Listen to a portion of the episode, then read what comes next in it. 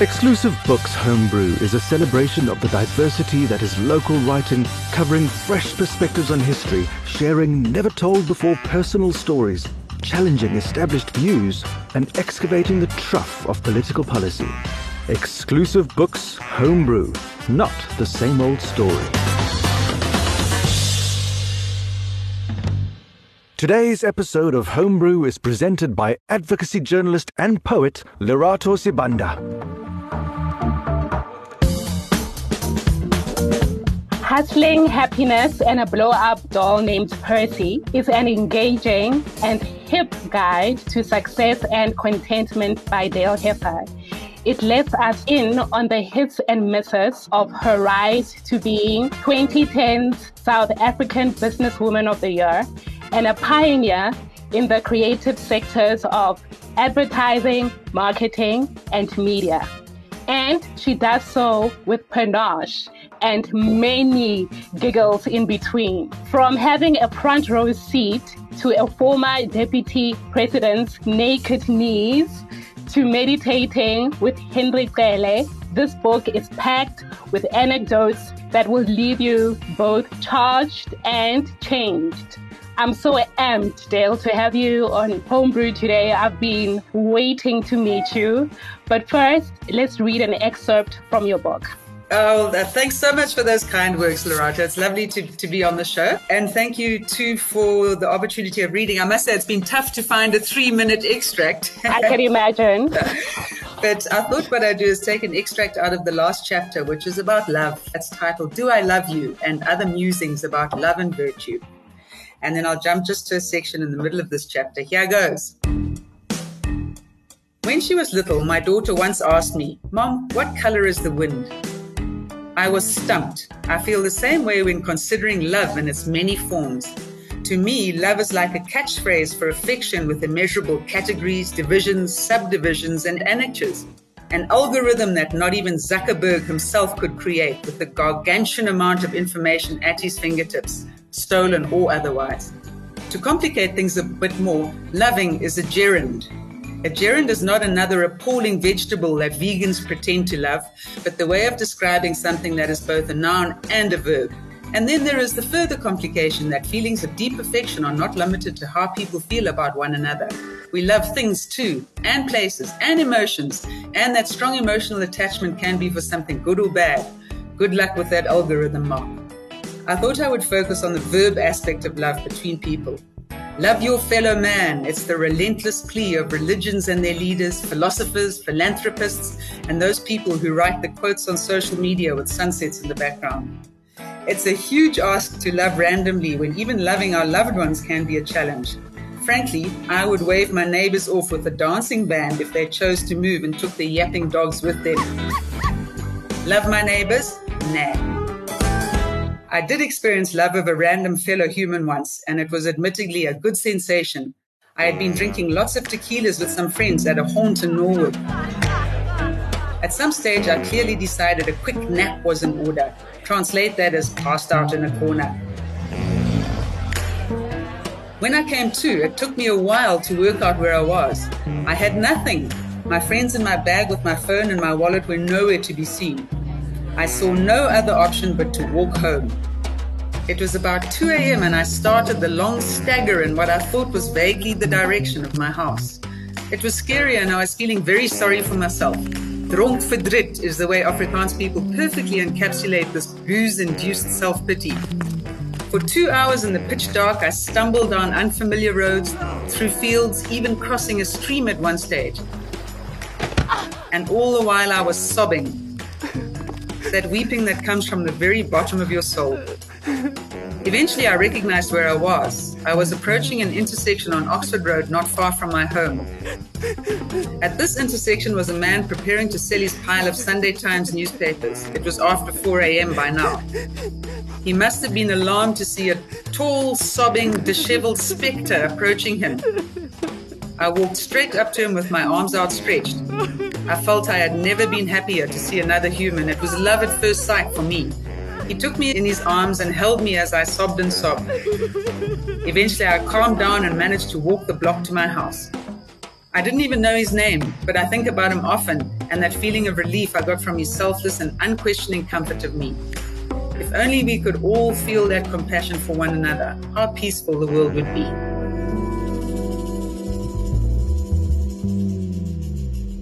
When I read that part, the first thing that came to me was, I wonder what the poor man was thinking. yeah, me too. Uh, I'm so grateful to him, and I wish I could find him again all these years later and buy at least 10 Sunday Times from him. but that's the beauty of us South Africans that even as much as we are different from different backgrounds, by that spirit of Ubuntu and that compassion, Absolutely. Always binds us together. Yes, and I, I, think I talk about that a lot in my book and how we all have to pull together as South Africans and do our thing properly and kindly and nicely. So let's start with the main title first, Dale. Hustling, happiness, and a blow up doll named Percy. I mean, OMG, what a title this is. I mean, if it wasn't for the subtitle, I would have easily thought that this is plain fiction or even erotica. Yes. Where, where did you dream up such a curious title? Tell us about it. Well, Percy has always been uh, someone. Do you call a blow up doll someone? Percy has always been something in my life who's um, played a, a, big role. He he almost uh, represents uh, the need to constantly think out of the box and re-engineer yourself. And um, I'll very briefly tell you the story of Percy, if you like. Please do. Okay. Many years ago, when I first started my business, an advertising agency called Chillibush, it was back in the day before the internet was a thing. So back then, we still had to drive around and deliver to the publications where we were placing an advert something called litho positives or negatives. You'd probably be way too young to remember. But this saw me driving around the city a lot in my little Toyota, hurtling around the place. At that stage, it was just me and my business. But what happened was I was constantly attacked at the robots. You know, someone would break my window and grab my cell or break my window and try and get my phone. And it was starting to hamper my ability to actually deliver um, on my business. So I thought, well, I can, I, I, can't afford a security guard. I can't afford a driver. it's just me. I don't want to give up my business. So I thought the obvious solution was to go to the sex store and buy the biggest blow up doll I could find. The lady behind the counter looked at me very skeptically. I don't think she believed me when I said it was for security purposes. So I bought him and duly named him Percy. I blew him up.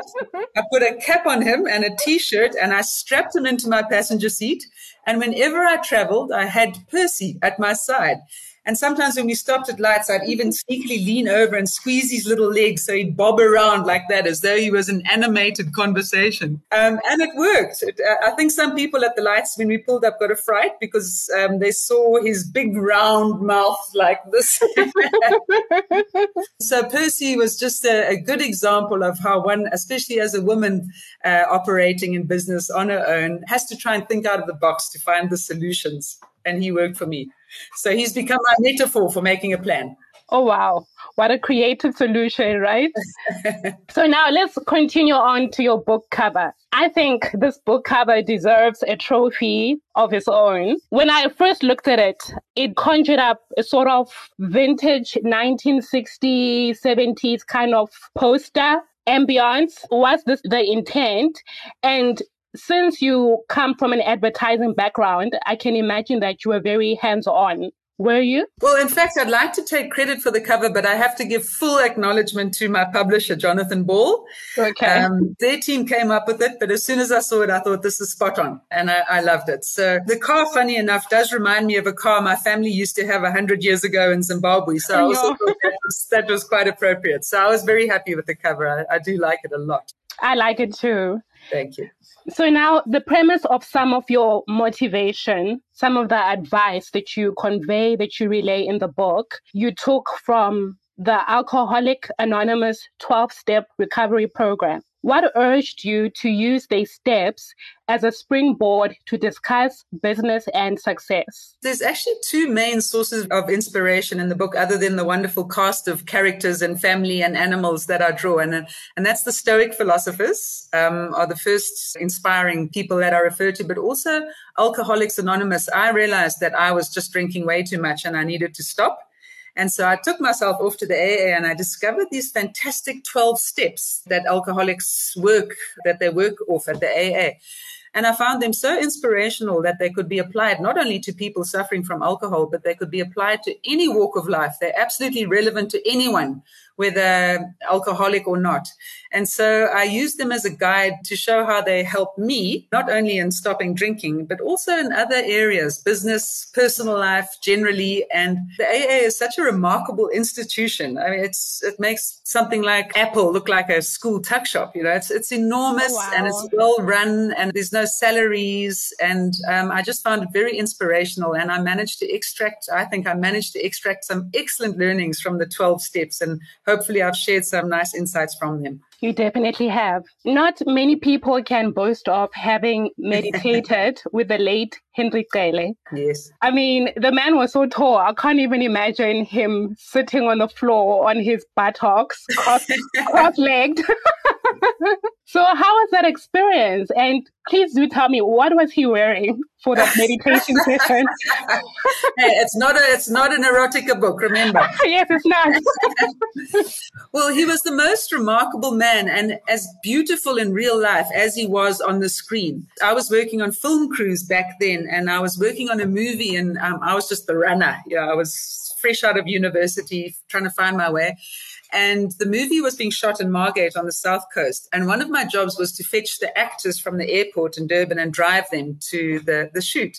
And Henry was one of the actors in the in the movie. And so we obviously got to spend he was a captive audience and we got to spend a lot of time in the car together. And we used to do things like practice his lines together and talk. And we became friendly. I was quite fit at that stage. So I mean he used to go down and train on the beach and do somersaults and running and all sorts Ooh. of things. And I would sort of stagger along behind him trying to keep up. But the one night, one of the other actors in the movie said he was having a little meditation session in his room that night. And why didn't we go along? So Henry and I, who sort of were always hanging out together, sure, why not? And we did. We sat cross-legged on the floor in this other actor's room. Loretta, I can't remember what Henry was wearing, but he looked gorgeous. I can I can vouch for that, that remarkable presence he has. And so the meditation session started, and after about a minute or so, I thought, no, this isn't for me. And um, I opened my eyes, and definitely Henry was in this. His eyes were open too, and he winked at me, and we did a little thing with his head. Said, "Let's get out of here." So the two of us got out and crept out and went to the bar and had a drink, which was a far more practical idea. But he was a wonderful man. Um, I've still got photographs of me and him, which I cherish. He was lots of fun to be around. And um, I remember another story, which I actually didn't mention in the book. Once I was taking him back to the airport, uh-huh. and at Port Shepstone, we stopped at the KFC, and there were a lot of people, and it happened to be Brenda Fassie, who oh, was there with her entourage. For real? So there I was with Henry Cele, Brenda Fassie. I think I was the only white person in the whole place, and absolutely loved it. So that is amazing. So oh, Henry wow. was very special. I was sad to hear that he passed on. So you know, I found it so humbling that even after having graduated having a diploma, having this title that, okay, I've graduated in this discipline, but you were so humble enough to start from the bottom. I mean, there's a point before you got to the point of starting your own business, you worked as an ice cream vendor.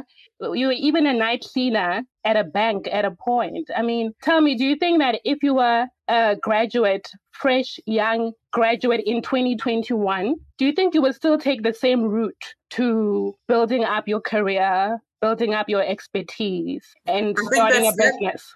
I think sadly, everything has changed because of the internet. You know, back then, the internet wasn't an option. You actually had to get out there and experience stuff for yourself. You couldn't get a job straight out of university online, doing whatever the youngsters do online these days. And I was on a mission. I didn't know what I wanted to do. And so I just realized I had to try absolutely everything and anything. I traveled. I lived in London for a while, and that's where I was working as a night cleaner in an enormous bank and was an ice cream vendor. Mm-hmm. And then when I came back here, trying to hawk stuff on the side of the road, you know, selling, oh, wow. selling my radios, I found a factory in KZN that made these uh, ghetto blasters, as they called them. So I'd go down there and buy some and then sell them on the road. But I, I was always exploring. I knew deep down that I had to have my own business. And um, I kept on trying any manner of different things just to make that happen. Mm-hmm. So I'm very glad that it happened back then. I think if I'd graduated more recently, I would have still done a lot of exploring, but it wouldn't have been as hands on as it was back then with the opportunity to try so many things that sadly the youngsters are denied these days. So mm-hmm. um, I think I would have still aspired to have my own business, but I think it would have been a much more boring journey to get there.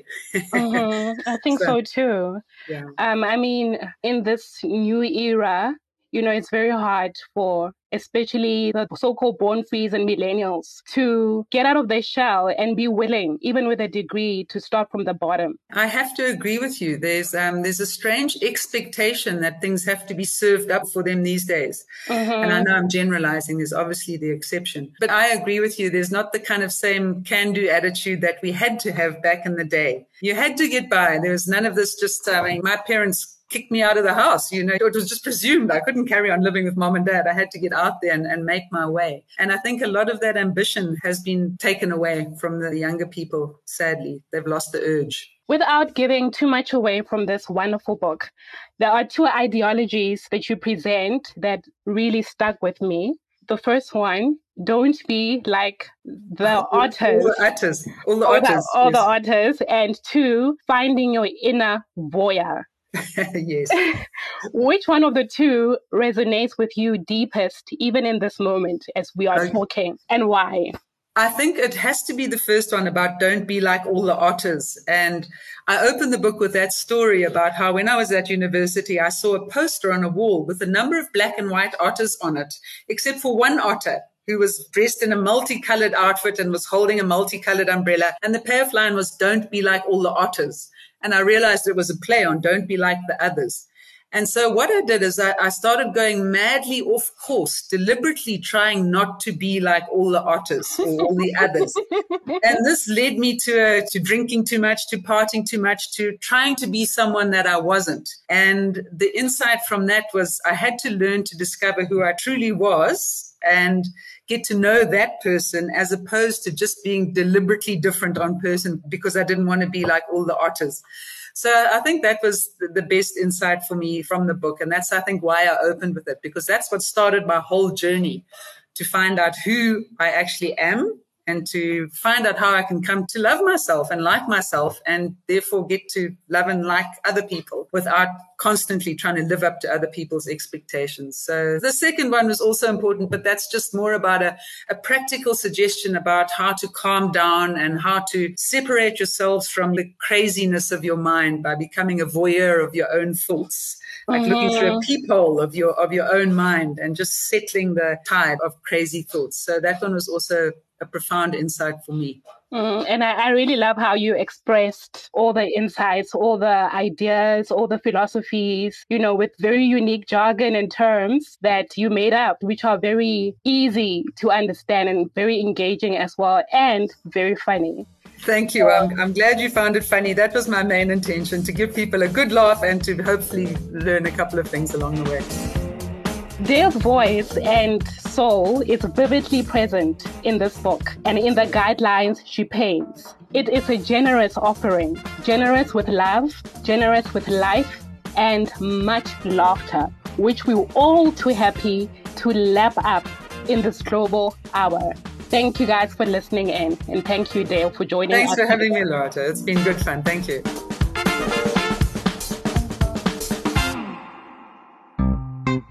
Thank you for listening to this episode of Homebrew. Do you have a question you'd like to ask our homebrew authors? Send us your question and you could win a 200 Rand exclusive books voucher if yours gets chosen. WhatsApp a voice note to 079 That's 079 Or email social media at exclusivebooks.co.za. To find out who our upcoming authors are, just follow Exclusive Books on Twitter, Instagram, or Facebook.